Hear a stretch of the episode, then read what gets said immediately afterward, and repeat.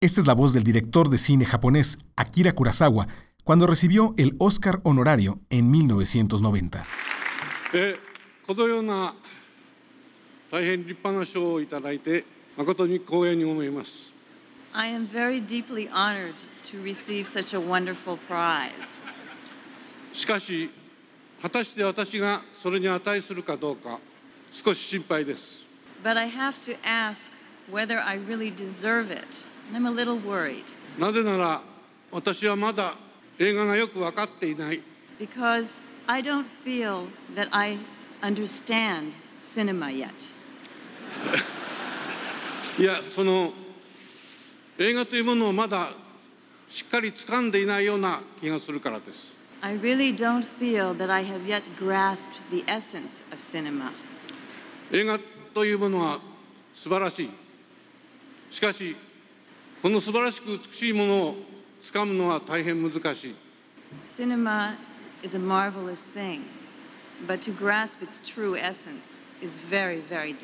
しかし私はこれからもこの映画という素晴らしいものをつかむために全力を尽くすつもりです。それがこの賞に応える一番いい方法だと思うからです。I will work as hard as I can at making movies. And maybe by following this path, I will achieve an understanding of the true essence of cinema and earn this award. 上位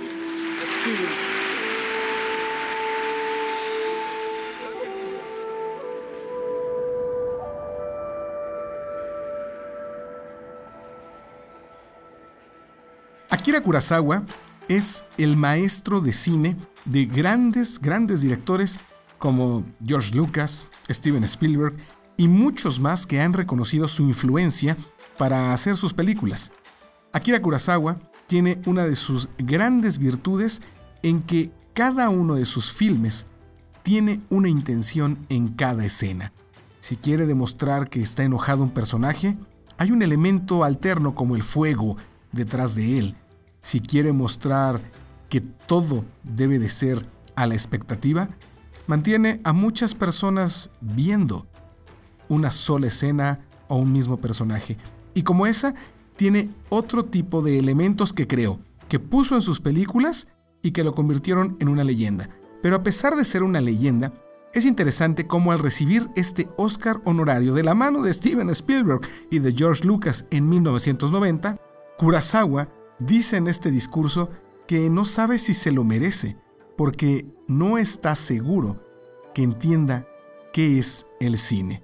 La humildad de un maestro, la humildad de un sensei del cine es simplemente formidable. Y es que muchas veces pensamos, creemos que somos muy buenos en lo que hacemos, que somos los mejores, que porque tenemos un puesto directivo o simplemente porque tenemos mucha experiencia en algo, nadie nos puede decir que estamos equivocados. Ese es nuestro principal error. Nunca debemos de pues de olvidar que todos los días aprendemos algo nuevo. Nunca debemos de olvidar que jamás, jamás seremos perfectos. Que el día que, como decimos en México, te subes al ladrillito, te mareas. Y es cuando empiezas a morir. Así que hay que aprender algo de lo que dice Akira Kurosawa cuando recibe este Oscar. Que él no sabe si está seguro de merecer un premio así. Que él no sabe si en verdad ha entendido la cinematografía, pero que gracias a este premio está seguro que puede aprender más y que tal vez logre hacer mejor cine. Eso lo dijo al recibir un Oscar honorario. Eso lo dijo sabiendo que era el sensei, el maestro de los grandes directores de cine. Nada más y nada menos una de sus películas, La Fortaleza Escondida, es en la que está basada Star Wars. Así que cuando creas que lo sabes todo y dices ser el maestro de algo, piensa en Akira Kurosawa, porque no, eso demuestra que sigue siendo un simple alumno.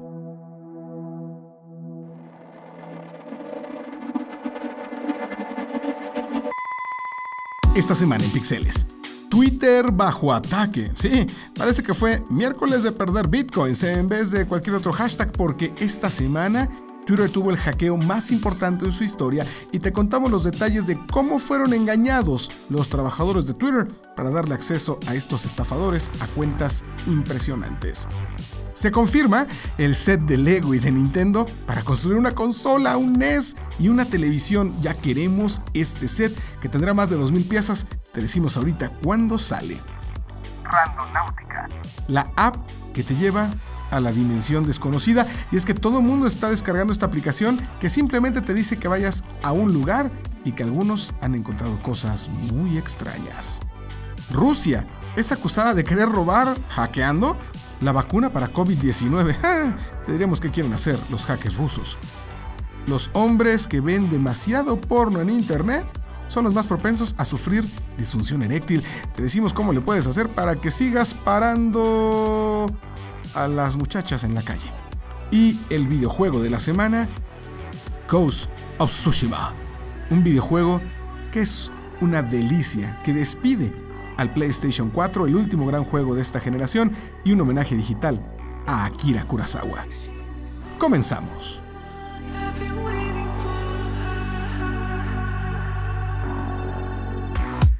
Esto es eh, un momento de tecnología. Esto es Pixeles, un podcast para hablar de lo último de la industria de la tecnología, cultura geek y videojuegos.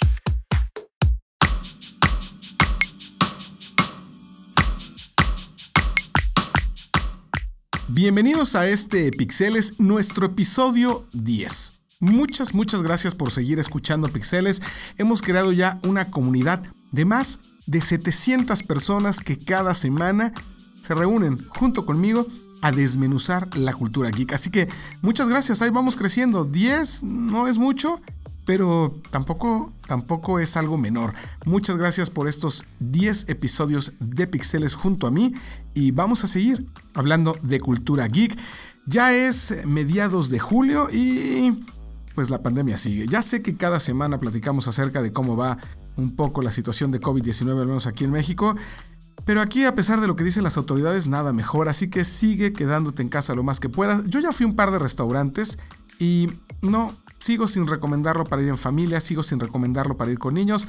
Fui por cuestiones de trabajo, pero lo mejor es seguir quedándote en casa, comer en casa y tratando de evitar estar junto a cualquier eh, grupo de personas. Nunca sabemos quién puede estar contagiado y ser asintomático y créeme, es una enfermedad terrible. Pero bueno, comencemos con las noticias más importantes de esta semana en el mundo de la tecnología.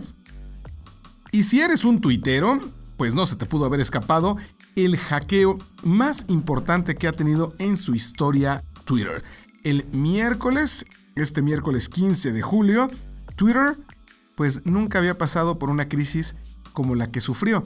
Y es que un grupo de estafadores lograron hacerse del control de cuentas en Twitter tan importantes como las de Elon Musk, como las de Kanye West, como las de Bill Gates, la cuenta oficial de Apple, de Uber, bueno, hasta de Joe Biden, el vicepresidente de Barack Obama en su administración y ahora candidato demócrata para la presidencia de los Estados Unidos, o en eso está, bueno, el mismo Barack Obama fue hackeado. ¿Qué es lo que pasó si no te has enterado y si no te lo decimos muy muy rápido, si ya lo sabes? Entraron a las cuentas de estas personalidades y lo que hicieron fue básicamente poner un mensaje en el cual decían que si tú les depositabas a una cuenta de Bitcoin un peso, un dólar, ellos te lo iban a duplicar, te lo iban a regresar en menos de media hora duplicado. Imagínense lo que esto significa. Significaba que ibas a hacerte rico o que ibas a tener el doble de tu dinero en menos de 30 minutos. Cuando lo puso Elon Musk, el eh, dueño de Tesla y de The Boring Company, muchos se la creyeron porque Elon Musk está loco, hay que decirlo. Luego se le ocurre cada cosa que no sería nada descabellado decir que se le ocurrió regalar dinero. Pero cuando Obama, cuando Joe Biden, cuando Bill Gates empezaron a tuitar lo mismo, cuando las Kardashian, bueno, esas también están un poco locas, empezaron a poner que iban a regalar dinero, empezaron a sospechar algunas personas, aunque algunas cayeron. Esta estafa fue impresionante porque logró quitarle a los tuiteros, logró quitarle a la gente más de 118 mil dólares. Es decir, hubo personas que en verdad metieron su dinero a esta cuenta de Bitcoin esperando que les devolvieran el doble, esperando que sí Elon Musk o Bill Gates les iba a devolver su dinero al doble. Y bueno, pues juntaron 118 mil dólares. Twitter entró en crisis. Lo que hizo rapidito fue literal apagar a Twitter porque suspendió temporalmente ese día, no permitió que las cuentas verificadas, las cuentas que tienen una palomita azul, que ustedes las han visto, la mía incluida, arroba Santillanes, no podíamos tuitear absolutamente nada, nada más podíamos retuitear, porque lo que imaginó Twitter es que las personas verificadas son pues personas que se les cree más, personas que de alguna manera tienen una influencia mucho más grande que los demás y los hackers estaban teniendo como objetivo ese tipo de cuentas para que la gente, los seguidores de los que estamos verificados creyeran que en verdad nosotros íbamos a regalar dinero. Una crisis que después de las primeras investigaciones, incluso Jack Dorsey, el cofundador de Twitter, ya conocer en su cuenta, todo indica que fue un tema de ingeniería social. ¿Qué significa la ingeniería social? Bueno, básicamente que los engañaron a algunos empleados de Twitter mediante correos electrónicos, mediante llamadas telefónicas, es decir, se hicieron pasar estos estafadores por alguien que les pedía acceso a herramientas dentro de la red social, herramientas para controlar las cuentas, porque no sabemos aún los detalles, seguramente se hicieron pasar por grandes ejecutivos, por personas técnicas importantes que necesitaban acceder a algo y les dieron el acceso. Literal, empleados de Twitter les abrieron la puerta. Por ahí hay una línea de investigación que dice que uno de estos empleados estuvo coludido con los estafadores, que le pagaron por darles acceso a la herramienta, la plataforma que internamente Twitter tiene para poder visualizar y tener mayor control de las cuentas de Twitter destacadas. Y bueno, es un escándalo. Los eh, diputados, los eh, senadores, vamos, los congresistas de los Estados Unidos están pidiendo a Twitter comparecer a alguien de la compañía para que explique las medidas de seguridad que tienen y las que van a tomar para que no vuelva a suceder esto. Hoy en día Twitter es una red social que tal vez si tú no sigues, y tal vez no te gusta, el círculo rojo, las personas que toman decisiones, personas muy influyentes, medios de comunicación, estamos ahí y pueden afectar la decisión en cosas como las elecciones.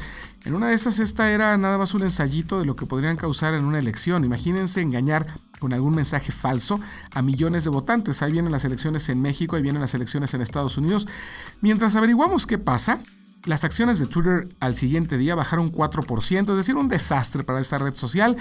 Y están muy, pero muy preocupados de qué sigue, de cómo van a protegerse y de cómo ya no van a dejar que sus empleados sean tan ingenuos. Bueno, hay que decir que la ingeniería social no es cualquier cosa, a pesar de que se podría pensar que fueron ingenuos por darles acceso a algunas personas a estas herramientas, puede ser que haya sido algo tan complejo que ni se dieron cuenta, eh, obviamente fue así, de qué es lo que pasó, pero no hay que echarle la culpa a, a, los empleados solamente, sino también fue la gran habilidad de estos estafadores para convencerlos. Mientras son peras o son manzanas, el pajarito azul está triste. El pajarito azul tuvo que cerrar el pico un rato y sin duda puso a muchas personas a pensar qué tan peligroso, qué tan seguro puede ser el estar en esta red social o poner ciertas cosas. Hay mensajes directos, nada está cifrado.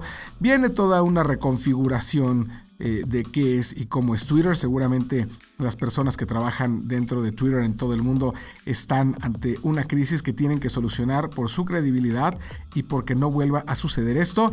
Pero fue atacado de una manera terrible Twitter como nunca lo habían esperado. ¿Tú qué piensas? ¿Qué crees tú acerca de Twitter? ¿Qué crees tú acerca de las redes sociales? Mándame un mensaje en arroba santillanes, en Instagram, en Twitter. Vamos a escucharte. Conéctate conmigo para que me digas si vas a seguir tuiteando, si le sigues creyendo al pajarito azul. Pixeles.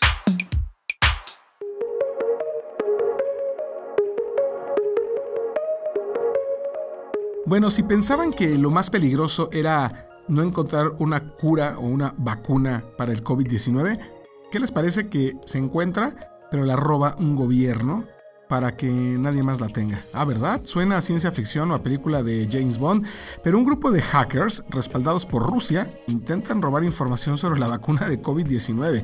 Estos hackers, que de acuerdo a algunas investigaciones preliminares están financiados por el Estado ruso, tienen en el blanco de sus ataques a empresas farmacéuticas y a grupos de investigadores que están trabajando en todo el mundo por desarrollar una vacuna contra el COVID-19.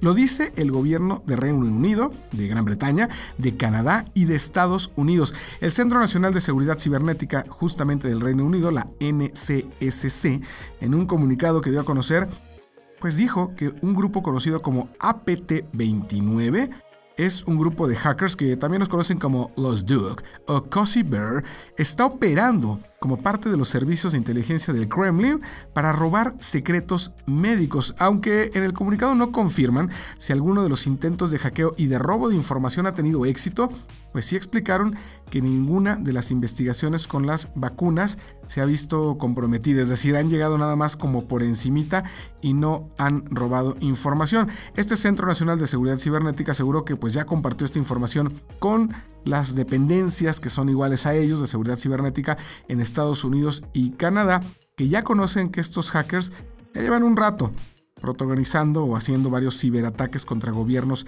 y empresas. Lo que dijeron específicamente en este comunicado fue que condenan estos despreciables ataques contra aquellos que realizan un trabajo vital para combatir la pandemia del coronavirus. Pero a ver, hay que decir algo. Sí, hay hackers que se quieren robar la información de cómo se está desarrollando una vacuna, pero también Estados Unidos está haciendo cosas terribles, ¿eh? como decir que le compra todas eh, las, eh, unidades o todas las cajas de medicina que está ayudando tal vez a que sea más rápida la recuperación de COVID-19 al, al, laboratorio que lo hace para que lo tengan ellos y ellos sabrán cómo lo distribuyen. Es decir, esto es un negociazo. Un negociazo que las farmacéuticas están corriendo no solamente por salvar vidas, ¿eh? Están haciéndolo para que la economía se recupere, sí, pero para que su economía se fortalezca. ¿Saben el dineral que se van a ganar las farmacéuticas con el desarrollo de una vacuna? Todo el mundo lo va a querer comprar, ya sean gobiernos o ya sean particulares. ¿eh? Esa es la nueva cosita que todo el mundo vamos a querer, la nueva sensación. Vas a pagar lo que sea por ponerte una vacuna que funcione, pero pues para saber si funciona, en fin, difícil pero estos hackers rusos, esta situación de película de James Bond, cada vez se pone más peligrosa porque, pues sí, están atacando. Eso es real, no es un invento a las farmacéuticas para poderse robar investigaciones, para poder incluso a lo mejor secuestrar donde estén archivadas, donde estén llevando a cabo estas investigaciones para cobrar por seguir trabajando en ellas. En fin, vaya problemón cibernético que se viene, pero ya, las unidades de inteligencia de Estados Unidos, Canadá y Gran Bretaña han puesto a James Bond a trabajar y esperemos que los hackers rusos no sean tan buenos como dicen.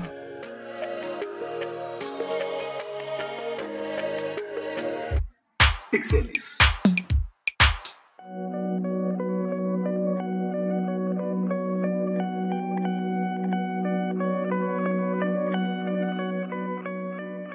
Bueno, pues esta semana en el mundo de las aplicaciones, de las apps, hay una que está causando sensación. Siempre hay una nueva, siempre hay algo que es eh, sorprendente, pero esta vez está siendo hasta un poco terrorífica. Se llama Randonáutica.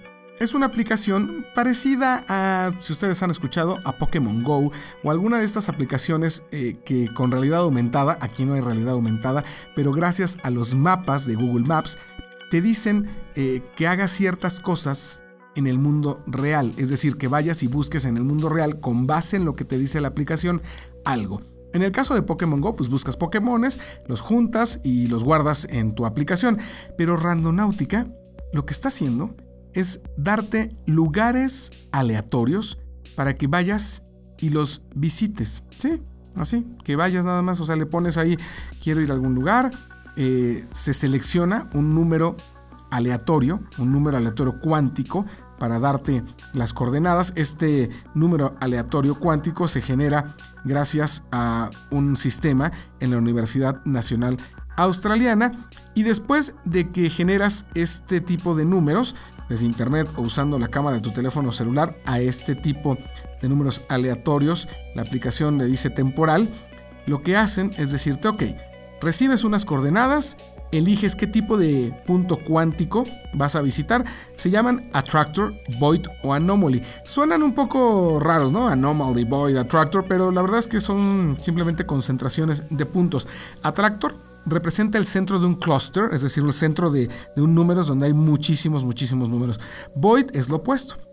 Es donde hay menor agrupación de puntos de lo normal. Y la anomalía representa pues el lugar con mayor concentración o mayor escasez de ellos, de modo que pues en la práctica es como, como un hoyo negro, ¿no? Que puede ser más potente. En fin, ya que pones un número aleatorio, te marca unas coordenadas y fijas la intención del viaje. Esto ya es más un rollo tuyo, o sea, puedes decir, ah, es que quiero ir a un lugar donde quiero encontrar eh, dinero, donde quiero encontrar la paz, donde quiero entrar a Matrix. Tú, esa es una cosa tuya, es una chaqueta mental, como decimos en México.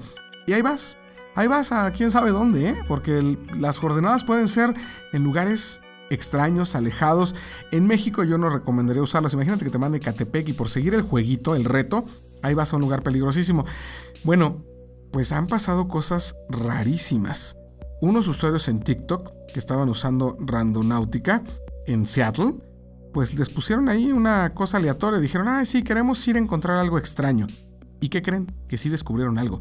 Llegaron a un lugar que la aplicación les dijo, donde había una maleta con restos humanos. Estaban aterrorizados, no sabían qué hacer.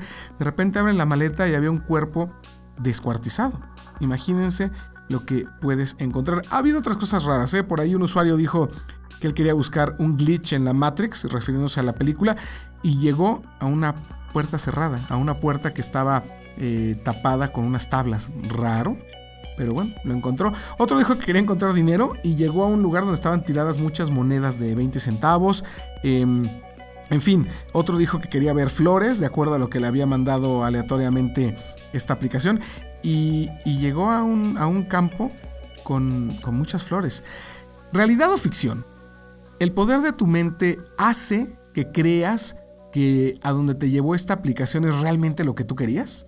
¿O hay algo extraño y paranormal, sobrenatural en esta aplicación que crea o que hace tus ideas o tus deseos realidad? No lo sabemos, pero Randonáutica está convirtiéndose en la nueva sensación que podría llevarte a lugares extraños y peligrosos, así que mucho cuidado con usarla. ¿Quién sabe? En una de esas, Randonáutica lo único que está haciendo es llevarte a la dimensión desconocida.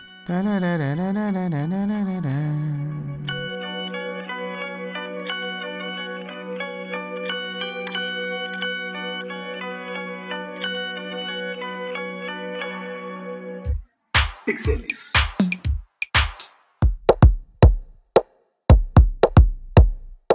Bueno, señoras y señores, esta nota, esta información, le sirve a todo mundo. Y es que ven mucho porno. Tú que estás escuchando esto, ¿sabes qué es Xvideos? Eh, no te hagas. ¿Sabes qué significa ¿Estás viendo porno solo? Ah, ¿verdad? Seguramente sí saben a qué me estoy refiriendo si vieron Xvideos. Bueno, pues hay una investigación que se acaba de dar a conocer, eh, principalmente en Bélgica y en Dinamarca, la cual dice, escuchen esto, que los hombres que ven muchísimo porno tienen más riesgo de desarrollar una disfunción eréctil cuando están teniendo relaciones con su pareja. El estudio de los hábitos del porno en estas eh, dos ciudades o en estos dos países europeas encontró que el 35% de los hombres que ven porno se sienten más estimulados, más excitados viendo a otros tener sexo que ellos teniéndoselo. Los investigadores pues le preguntaron a 3.267 personas de más de 16 años en Bélgica y en Dinamarca que respondieran 118 preguntas acerca de la masturbación, la frecuencia con la que ven porno y su actividad sexual. El encargado de esta investigación es el profesor Gunther Davine, que dijo que hay una, pues una relación bastante significativa entre el tiempo que las personas ven pornografía en Internet y la dificultad que va creciendo para tener pues una erección cuando están con su pareja. También este cuestionario pues descubrió que el 90% de los hombres que ven porno les vale madre, es decir, no les importa la historia, ¿eh? porque ya saben, siempre hay una historia, llega el plomero y a los dos segundos, como decía Polo Polo, un comediante muy importante en México, están cogiendo. Bueno, pues sí, es así. El 90% de las personas que respondieron esta encuesta dicen que se van directo a la acción, que están viendo un video porno y se van a donde ya están teniendo las relaciones más fuertes, no les importa verlo más. Pero ojo, ¿eh? Escuchen esto. En los hombres que les hicieron la encuesta, el promedio, el promedio de tiempo semanal que ven porno era de 70 minutos. Más de una hora a la semana viendo porno. Y el promedio por, ahora sí que por sesión, es de 5 o de 15 minutos. Impresionante. Afortunadamente, solamente el 2.2% ven más de 7 horas de pornografía a la semana. Eso ya es una adicción, eso ya está mal. Lo cierto es que la investigación dice que la disfunción eréctil en las personas que ven demasiado porno es algo que está sucediendo. Así que, en resumen, si te gusta ver porno, si te excita ver porno, piénsale un poquito si esto no va a ser que ya no se te pare, literal, que ya no tengas una erección, que ya no puedas hacerlo con tu pareja, porque necesites una estimulación más grande. Hay muchas personas que no se dan cuenta que tienen una adicción a la pornografía. Es algo muy serio, es algo muy peligroso cuando no puedes ya excitarte, cuando estás buscando simplemente tener sexo por tenerlo, porque nano controlas. Hay personas que empiezan a tener sexo una, dos, tres, diez veces al día y no con sus esposas o con sus esposos, sino con prostitutas, con prostitutos, con personas que se encuentran en la calle, en fin, es peligroso. Y el porno puede ser una señal de alerta de que estás teniendo un problema. Así que mi recomendación es que independientemente de que te puede causar una disfunción eréctil porque ya no te está excitando tanto hacerlo con tu pareja en el mundo real, si sientes que tienes un problema de adicción al porno, si estás sintiendo que estás viendo demasiado porno, busca ayuda, ayuda profesional. En México busca cualquier terapeuta, te va a ayudar, te va a decir cómo hacerlo, porque es algo que no se habla, es algo difícil de decir, es algo difícil de aceptar, pero no dejes que te destruya esta adicción también a la pornografía. Si lo quieres tomar nada más como una anécdota, pues aguas, porque tanto porno te deja sin paraguas. Pixeles.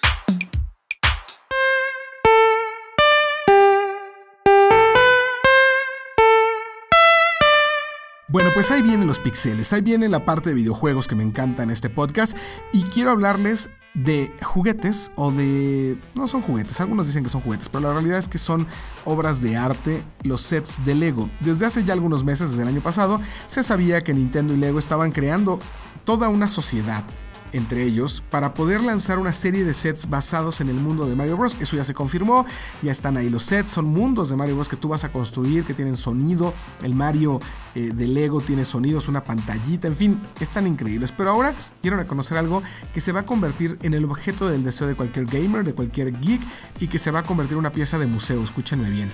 Lo que van a lanzar a finales de año Lego y Nintendo es un set de más de 2.000 piezas con las cuales vas a poder construir un Nintendo, una consola viejita, una consola como la de los 80s, con solo las piezas de Lego. Pero no es cualquier cosa, se puede abrir la tapita, le puedes cerrar, puedes meter un cartucho que también creas solo con piezas de Lego.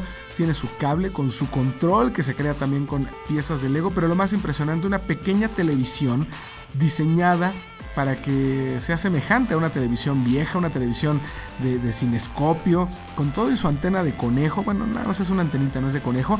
Bueno, hasta la parte de atrás tiene como las entradas RCA, las entradas de los cables, las entradas del cable coaxial, como si fuera una tele, ya de veras. Y no solo eso, en la pantalla vas a poder construir ahí un nivel, el nivel 1 del Super Mario Bros. original, que además con una, con una palanquita que le das vuelta, se mueve y hace ruiditos gracias al set de Mario Bros que se va a lanzar también junto con ellos. El muñequito lo vas a poner arriba y va a hacer los sonidos como si estuvieras jugando. Es una maravilla, una pieza de colección que va a costar seguramente mucho trabajo armarla, pero también mucho dinero.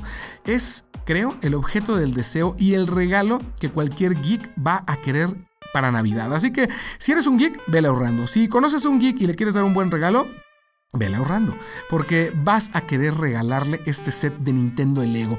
Además de que vas a despertar su creatividad, podría ser una buena excusa para juntar generaciones, para que los niños más pequeños, que tal vez no conocen este Mario Bros, que conocen otros, se metan a construir una consola original de Nintendo, no solamente la construyan con los papás, con nosotros, les, les digamos alguna anécdota de cuando éramos niños, puedes crear un momento inolvidable construyendo este set de Lego. Así que no lo pienses mucho. Todavía no está a la venta, todavía no tiene un precio en México, pero no va a ser tan barato.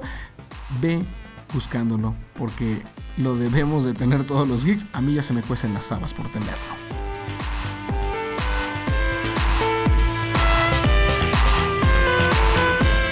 Pixeles.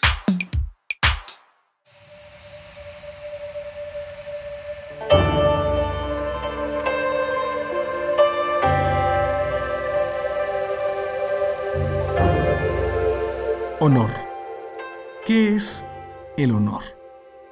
Eh, tiene muchas definiciones, pero para la cultura japonesa, para los samuráis, tiene todo el significado de su vida. Ellos se regían por un código de conducta y de honor. Y en Ghost of Tsushima, el último gran videojuego que se lanzará para el PlayStation 4. ¿Y por qué? Pues porque ya no va a haber PlayStation 4, ya va a empezar a descontinuarse, los grandes videojuegos empezarán o ya se están diseñando para la nueva consola, para el PlayStation 5 y Ghost of Tsushima cierra esta etapa de juegos AAA, por llamarle así, de grandes juegos para la consola de Sony. Ghost of Tsushima nos lleva a Tsushima, esta isla que sí existe, una isla entre Japón y Corea, eh, por ahí del año 1200, que fue invadida por los mongoles, por los descendientes de Genghis Khan. Y bueno, en el juego eres el último samurái de la dinastía que protegía la isla, que pierden porque los mongoles llegan a pues hacer trampas, si le quieres llamar así, desde el punto de vista de la filosofía samurái, es decir, traen armas más sofisticadas, no respetan los códigos, te atacan por donde se pueda, mientras que los samuráis son de esta filosofía y cultura de encarar al enemigo de frente, de nunca engañar, de morir con honor, de vivir con honor, pero en la historia de Ghost of Tsushima, el protagonista principal va a tener que aprender que el honor no es solamente eso, el honor es también encontrar las maneras de defender lo que más quieres, de tener el honor de sacrificar lo que sea necesario por defender lo que más quieres. Unos gráficos espectaculares. Si lo juegan, se van a sorprender con unos paisajes muy bonitos, preciosos. Puedes encontrar las cuatro estaciones en la isla al mismo tiempo prácticamente, donde las hojas de los árboles van a identificar ciertas zonas. Va a ser muy amarillo un lugar con unas hojas como si fuera otoño preciosas, unas flores rojas, unas flores blancas. Buenos efectos de viento, buenos efectos de clima, buenos efectos de día y noche. Aunque los gráficos, la verdad es que el The Last of Us dejó la vara muy alta. Es decir, los gráficos no se ven mal, pero híjole, podrían verse mejor y creo que es un juego que va a envejecer muy rápido. Es decir, cuando salgan los nuevos juegos de las consolas de PlayStation 5 o de la nueva Xbox, este juego muy pronto se va a ver ya como gráficos viejitos. Le metieron muchas ganas los de Soccer Punch, el estudio que lo diseñó. Es una gran historia. Tiene una música preciosa, una música que la va... Eh, va a identificar al juego. Vas a escuchar esas piezas musicales y vas a decir, ah, eso es Ghost of Tsushima. Es un juego larga, largo, es un mundo abierto, es decir, puedes ir recorriendo muchísimos lugares sin que sigas la historia principal, puedes hacer misiones alternas. Un juego largo, si no te gustan los juegos largos, eh, no es un juego para ti, te vas a tardar un rato en lograr pues llevar toda la historia de cómo este samurái se convierte en el fantasma en el Ghost of Tsushima que, ya no usando las técnicas de honor, entre comillas, samuráis, pues logra infundir el miedo en la comunidad mongol, en los mongoles que llegaron a invadir y a destruir y a esclavizar a Tsushima, pero que todo lo hace por reencontrar sus orígenes, por salvar a su pueblo y créanme, va a ser increíble. Por cierto, es un juego que puedes jugar en japonés, es decir, tiene la opción de jugarlo en español, en inglés o con idioma japonés. Yo recomiendo hacerlo en japonés con subtítulos en español. Te mete de lleno a lo que es la esencia del juego, que es un homenaje digital a Akira Kurosawa, que lo escuchábamos al principio de este podcast, este gran director japonés que hizo las mejores películas de samuráis en la historia, Los Siete Samuráis, La Fortaleza Escondida, muchas otras, y incluso tiene un modo llamado modo Kurosawa que vira, es decir, cambia toda la estética del juego a blanco y negro, incluso con eh, los efectos como de película vieja, para que los enfrentamientos, las batallas, el momento clave de cada, de cada momento clave de este juego, sientas que es una película de Akira Kurosawa. Sin duda es el juego que Akira Kurosawa hubiera diseñado si hubiera tenido la oportunidad. Es un juego... Eh, que tal vez no es perfecto, que juego lo es, aunque The Last of Us vaya que sí tuvo buenas calificaciones y nos encantó a todos, pero este te va a entretener, te va a dejar menos tenso que The Last of Us, créemelo, te va incluso a relajar. Hay momentos en los cuales te puedes quedar simplemente maravillándote de los escenarios virtuales que presenta Ghost of Tsushima. Para mí es un es un 9 de calificación, ¿no? De repente ahí, insisto, los gráficos no fueron lo mejor, a veces un poco lento. Es un juego para que lo hagas con paciencia, pero le regresa el honor a los videojuegos, es lo que quiero decir, porque no es un juego donde vas a entrar a más a matar y vas a meterte un multiplayer, no, no es Fortnite. Es un juego con historia para que lo juegues paso a pasito, para que no te lo acabes en una sola sentada. Es un juego que le regresa la esencia al mundo de los videojuegos como lo hizo The Last of Us, gracias su historia y a su gameplay. Felicidades a Soccer Punch, felicidades a PlayStation por haber logrado enamorarnos a los gamers otra vez de los pixeles con juegos con grandes historias. Ghost of Tsushima, el último gran juego de la generación para el PlayStation 4.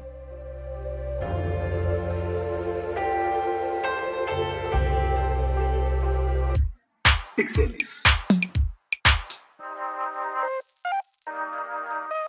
Bueno, pues se termina este Pixeles. Muchísimas gracias por haber llegado hasta el final de este podcast. Recuerden que cualquier duda, sugerencia, lo que quieran, y si ustedes quieren ser parte de este programa, díganmelo en arroba santillanes, en Instagram, en Twitter, en todas partes.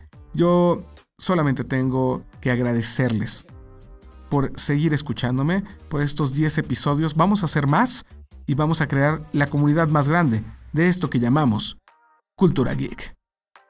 Arigato gozaimasu y nos escuchamos la próxima semana con más de esto, del mundo de los geeks.